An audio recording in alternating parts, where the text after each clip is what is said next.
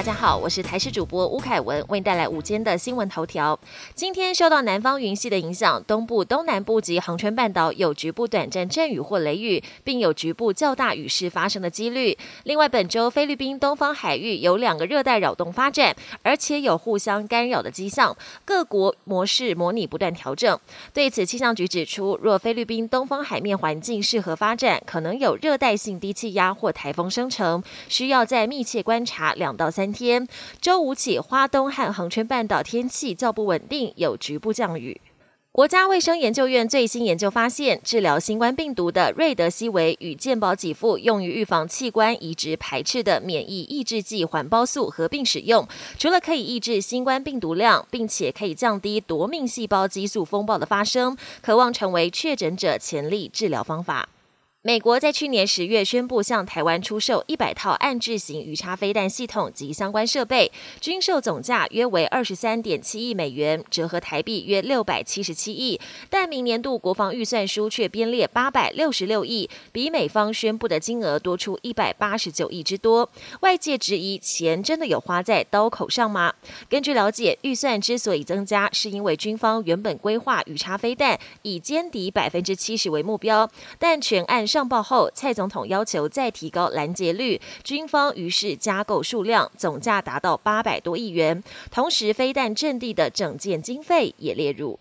国际焦点：美军撤离之后，阿富汗落入塔利班的掌控。虽然塔利班强调会尊重人权，但有报道指出，塔利班连孕妇都不放过。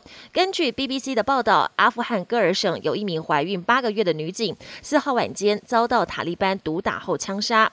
不过，塔利班发言人却否认，主张这件事跟个人私怨有关。另外，北部庞吉下省的反抗势力发言人达西提也在五号一场交战中丧生。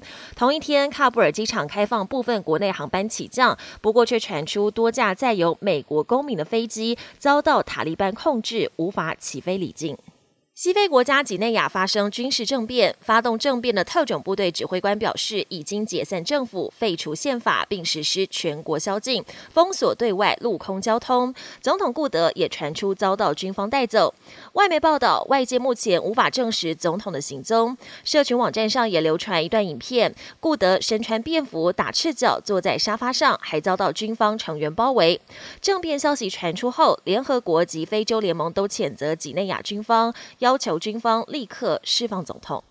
英国发生小飞机的坠机意外，英国南部城市伯恩茅斯正在举行航空节活动，还安排古董飞机表演飞行特技。结果，一架轻型双翼飞机突然失控，冲向人群集中的地方。幸好飞行员拼了命操控应变，把飞机转向到了水面上。最后，飞机翻转九十度落水，机上两名人员只受到轻伤，有惊无险。